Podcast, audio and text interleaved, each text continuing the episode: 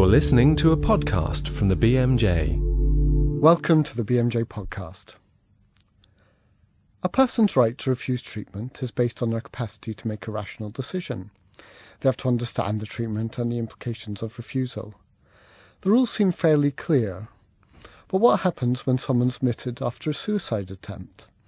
Can you be rational and suicidal?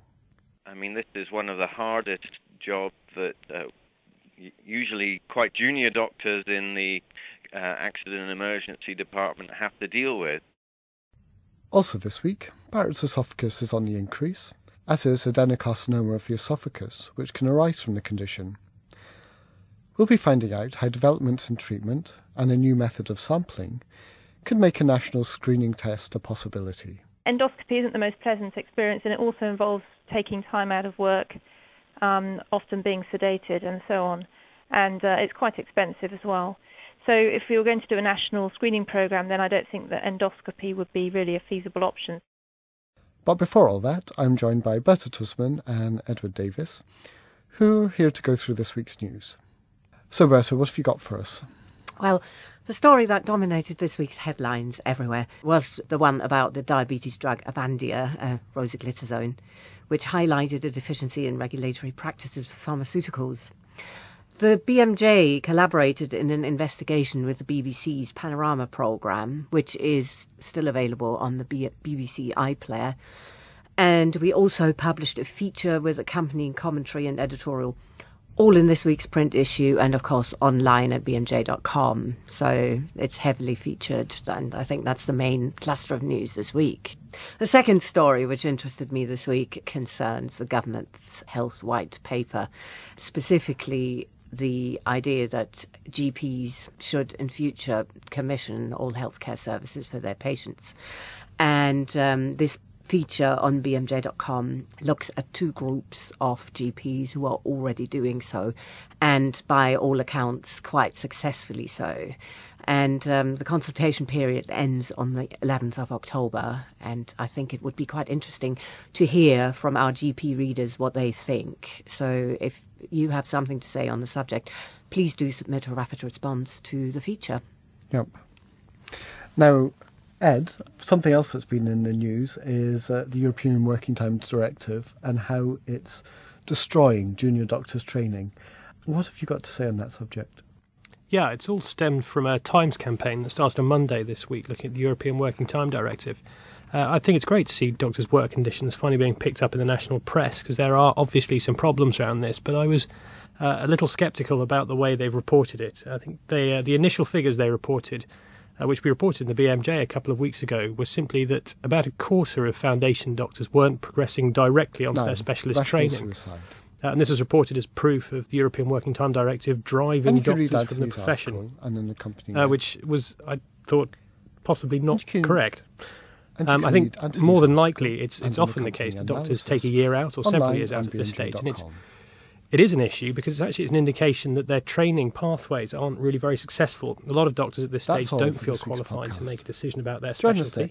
Well, they feel they've done seven, eight, nine years as an undergrad and a junior doctor, and they have a decade more in the offing, and they think this is a good time to take a gap. Oh, so it's, it's very common for doctors to take a, a break at this point. Interestingly, on Monday, the day this all came out in the Times, I actually received an email from one of these doctors who's taking a year in New Zealand as a ski doctor to uh, to use his professional skills in a fun setting, and he fully intends to come back and train as a specialist in anaesthesia at the end of the year. Uh, and I mean, at the BMJ here, we do run editorial registrar posts for people at exactly this point, so it's it's very common for uh, for doctors to take a year off here.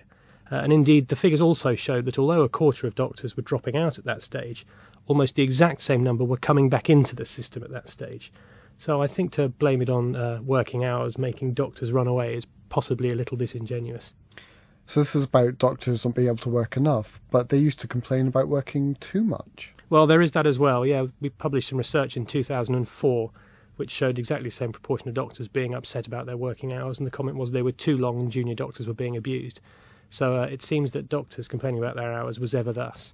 And that's not to downplay the problems that the Working Time Directive has caused. Obviously, some of the rotas and things are really not not serving people very well. But I think there's been a bit of a case of finding the uh, finding the argument and then picking any facts they can to slowly wrap round it. Okay. Thanks, it's called Anne. hermeneutics and literary criticism. That's exactly how it works. Now, rational suicide. In an article published this week on BMJ.com, Anthony David from the Institute of Psychiatry in London and his colleagues look at the Kerrie Wooltorton case. A young woman with a history of attempted suicide is finally admitted and refuses treatment, and she also has a letter uh, previously written which reiterates that wish. Now, Tony, this is obviously a, a complicated case, and you go into it in detail in your article. But what I want to talk about just now is what it really boils down to um, whether people who have attempted suicide have capacity to make decisions about their treatment. Where do you stand on that? Well, it's obviously a very complicated issue and a complicated question, and each uh, case has to be considered on its merits. But my starting point is that if a person wishes to commit suicide, then their capacity to make decisions must at least be questioned, and that perhaps the presumption uh, that they have capacity must be suspended for the time being. And similarly, as we discussed in the article, um, most people who come to the attention of doctors and, and health professionals because of a suicidal wish or a suicidal attempt, most of those professionals in the psychiatric field are familiar with the Mental Health Act, mm-hmm. and that sometimes is invoked to give involuntary treatment, and uh, that, as it were, trumps the mental capacity considerations. What you said there about bearing in mind that someone might be mentally disordered when they refuse treatment in situations like this. Do you think that's a, a particularly psychiatrist, as it were, point of view because you deal with people who are mentally disordered so often? Yes, I mean, um, a huge part of our day to day work is dealing with people who, through their depression or other kinds of mental illness state a, a wish or desire or a fear that they may kill themselves. And a huge amount of our work is spent obviously trying to prevent that, deciding whether the person uh, needs to come into hospital, needs further support, particular kinds of treatment. And a huge amount of that is aimed at preventing suicide.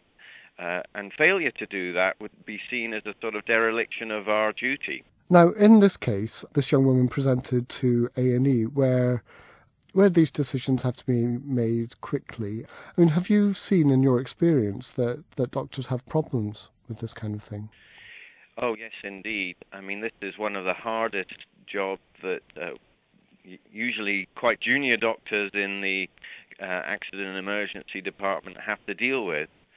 And it's often at three o'clock in the morning, and there isn't too many other people around to help.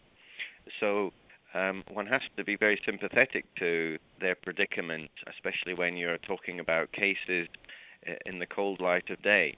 Mm. Um, but nevertheless, it is important that uh, such people try and come to the right kinds of decision and seek help where appropriate, and so that perhaps uh, a psychiatric colleague should be called in to to help with a complex case um, and further information may need to be gleaned from people who know the patient, their family, uh, other carers or health professionals. So I think it is acceptable for decisions to be postponed until perhaps more information is available, more senior uh, opinion is available, rather than the alternative, which may be letting somebody die. Yes, because uh, that's a, a, decision you can't go back on. Absolutely. Now, this case is talking about a, a, woman who, who did have a history of psychiatric illness, who had tried suicide before, and in which case, uh, you know, everyone can see that her ability to make this rational decision is probably impaired. What about cases where someone has, say, a long-term condition, they're on palliation, and they wish to, to commit suicide. Do you think you can be capable in a situation like that? I think although the general public has an image of a person with a terrible uh, condition who is weighing up their predicament, is making a seemingly very uh, thoughtful, uh, considered decision that they don't want to die in a very undignified and abject state. But that is a very tiny proportion of people who wish to end their lives in general. And even looking at just people with serious medical conditions, cancer or motor neuron disease or whatever, even within that group, it's rather unusual. And most people say that they would like their distress to be relieved, their pain to be relieved, and if that was the case, they will cling on to life. So even in that setting, I think a person has to take a suicidal wish, must consider it very carefully and not take it for granted and at face value. Okay. So obviously, I mean that just highlights what a, a complicated area this is. There isn't any yeah. black and white. There's Absolutely. there's shades of grey. So, do you have any advice for people who may find themselves in in a position of making that kind of call? Well, I think while not wanting to get tied up into all the legal arguments, I think the framework that the Mental Capacity Act provides is quite useful just to guide a person in how they assess the situation. The, the other thing is that people who repeatedly harm themselves often uh, bring out a lot of strong feelings in clinicians. Uh, you know, after all, we're supposed to be trying to uh, help people survive illness and, and live a, a good life, and it seems very paradoxical that some patients seem to be set on the on the opposite, and sometimes doctors make decisions based on their own frustration and uh, antagonism, and so one's got to look at one's own motives very carefully and saying, am I saying this person has the right to kill themselves because really I'm at the end of my tether, or am I really considering their best interests? So I think uh, one has to be very honest with oneself when uh, coming to final decisions. And of course, these decisions have to be shared with colleagues, especially people with more experience and more seniority. A junior person shouldn't be left alone to make that kind of decision. Well, Anthony, thank you very much for joining us today. My pleasure. And you can read Anthony's article and an accompanying analysis online on bmj.com. The incidence of adenocarcinoma of the esophagus has increased in the last three decades. 12.8 and 5.7 per 100,000 men and women respectively now develop the condition, and the five-year survival rate is poor, less than 13%. Several studies suggest that survival is higher in the patients whose adenocarcinoma was detected by surveillance rather than by presenting with symptoms. So that means a screening program could help. However, screening in the UK is currently only done by endoscopy, which, though good in terms of specificity and sensitivity, needs to be done in secondary care and is not particularly liked by patients. In a study published today on bmj.com, Rebecca Fitzgerald from the Hutchison MRC Research Centre in Cambridge and her colleagues have done an initial trial assessing a new method of screening which can be done by a practice nurse in primary care and could open the way for nationwide surveillance. Rebecca joins me on the phone now. So, Rebecca, could you describe for us your new device and method of screening? So, I mean, you're right, endoscopy isn't the most pleasant experience, and it also involves taking time out of work um, often being sedated and so on. And uh, it's quite expensive as well. So if we were going to do a national screening program, then I don't think that endoscopy would be really a feasible option. So we were looking to develop something really much more simple. So what we've come up with is a sampling device coupled with a, a molecular marker. Hmm. So this is a very simple thing. It's a little capsule attached to a string you swallow the capsule, and the capsule wiggles down to the top part of the stomach, and it dissolves over a period of about three minutes to release a spherical mesh sponge. That's then pulled back using the string, and that collects a lot of cells, about 200,000 cells, on the surface of this sponge. Then you just pop that straight into some preservative, and that can be sent to the laboratory. And then we process that to test for a single molecular marker which diagnoses the Barrett cells And we think that's important because we want to make it potentially so it could be automated. So this molecular test, it just stains the, uses an antibody and it stains the positive cells brown, so they could be easily distinguished from any non-Barrett cells. Sure. Now, obviously, with any sort of screening test, you want high sensitivity and high specificity. In your study, obviously, you wanted to compare this new method to endoscopy. How did you do that? Yeah, so what we did was we asked patients to come and first of all follow this cytosponge device in their GP surgery. We collected information there about how acceptable they found it, and then six weeks later they came for an endoscopy, which they had in secondary care. So just over 500 people did both tests. So we were using endoscopy as the gold standard, and that enabled us to work out the sensitivity and specificity. Now we knew that this was really a pilot sort of a study, but in the first phase we found that the sensitivity was 90% and the specificity 94%, and that's to detect two centimetres of Barrett's esophagus, which is what clinically is relevant. Sure. Now, obviously, a screening program will need to have an outcome. You know, if mm-hmm. people are found to have this, uh, then mm. they need to be treated. Treatment for Barrett's esophagus has developed mm. recently. Could you just take us through some of the advances? Yeah, I think that's a very good point because until recently, I think we didn't have any very good treatments we could off- offer patients, and therefore screening wasn't really something you you know we could contemplate.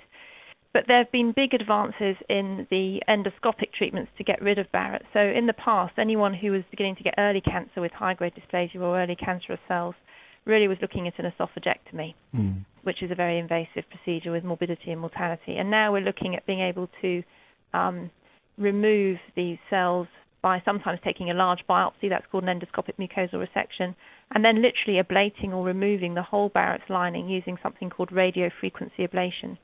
And there's really nice data coming out now that suggests that this is very safe and effective therapy. So there's been a randomized controlled trial of radiofrequency ablation published in the New England Journal, and now they've got uh, follow-up going out to three years or so, um, and it really looks as if it's very effective. And that's an outpatient-based treatment, so quite different from uh, having to go through an esophagectomy. Yes. Now, obviously, you said this is a preliminary study. Um, how conclusive is your data, and what's sort of the next stage for this? So the main roles of this study were really to look at how acceptable it was and whether patient, patients would have the test. You know, if patients get a letter from their GP inviting them to swallow a sponge like this, will they actually come to the appointment? Will they be able to swallow it, and what do they think of it? And those were all, all met. So patients were happy to come. They found it pretty easy to tolerate. We, we measured that using various scales. So we were happy that we, we had proven those endpoints. The sensitivity and specificity were secondary endpoints. We knew that inviting around 500 patients wouldn't really give us enough to have accurate sensitivity and specificity. Um, so in this study of 500 patients, we had 10 people who had more than 2 centimetres of Barrett's that fulfilled our criteria. So um, that's about 2% of our population. So therefore, we knew we'd need a much bigger study to really get an accurate measure of uh, sensitivity.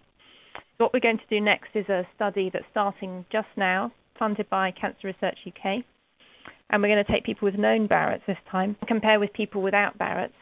And we're going to, again, just check that we can pick up the Barrett, so we'll get more information on our sensitivity and specificity. But we're also going to see if we can use other biomarkers or molecular tests on the specimen to work out the higher risk patients. You mentioned their risk, and that's a criticism that's often levelled at screening programs at the moment. I'm thinking of breast cancer and the PSA test for prostate cancer. You have to screen many people to save a life, and the treatment for those who test positive is traumatic and it leads to a loss of quality of life, and it might not even have been necessary in the first place. If there was a nationwide campaign to screen for Barrett's esophagus, could that lead to similar problems? Well, I think those are interesting comparisons, and of course, there are lots of considerations about screening how much anxiety you induce in your population, what the costs of the procedure are, and the treatment that follows. If you take breast cancer as a comparison, that's interesting. I mean, the test is quite straightforward, but actually, the treatment is very morbid because if you detect early breast cancer, currently people are being treated with mastectomy. And prostate is also interesting because the prostate, there are different treatments in, depending where you live in the world but a prostatectomy is fairly major.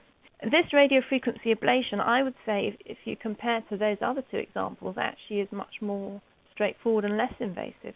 I mean, this is a outpatient-based procedure taking 30 minutes to an hour maximum. So you're talking about, you know, half a day in the hospital, having a sore throat for a couple of days, being on a softish diet, probably being two weeks before you're completely back to eating normally, and that's it, no surgery.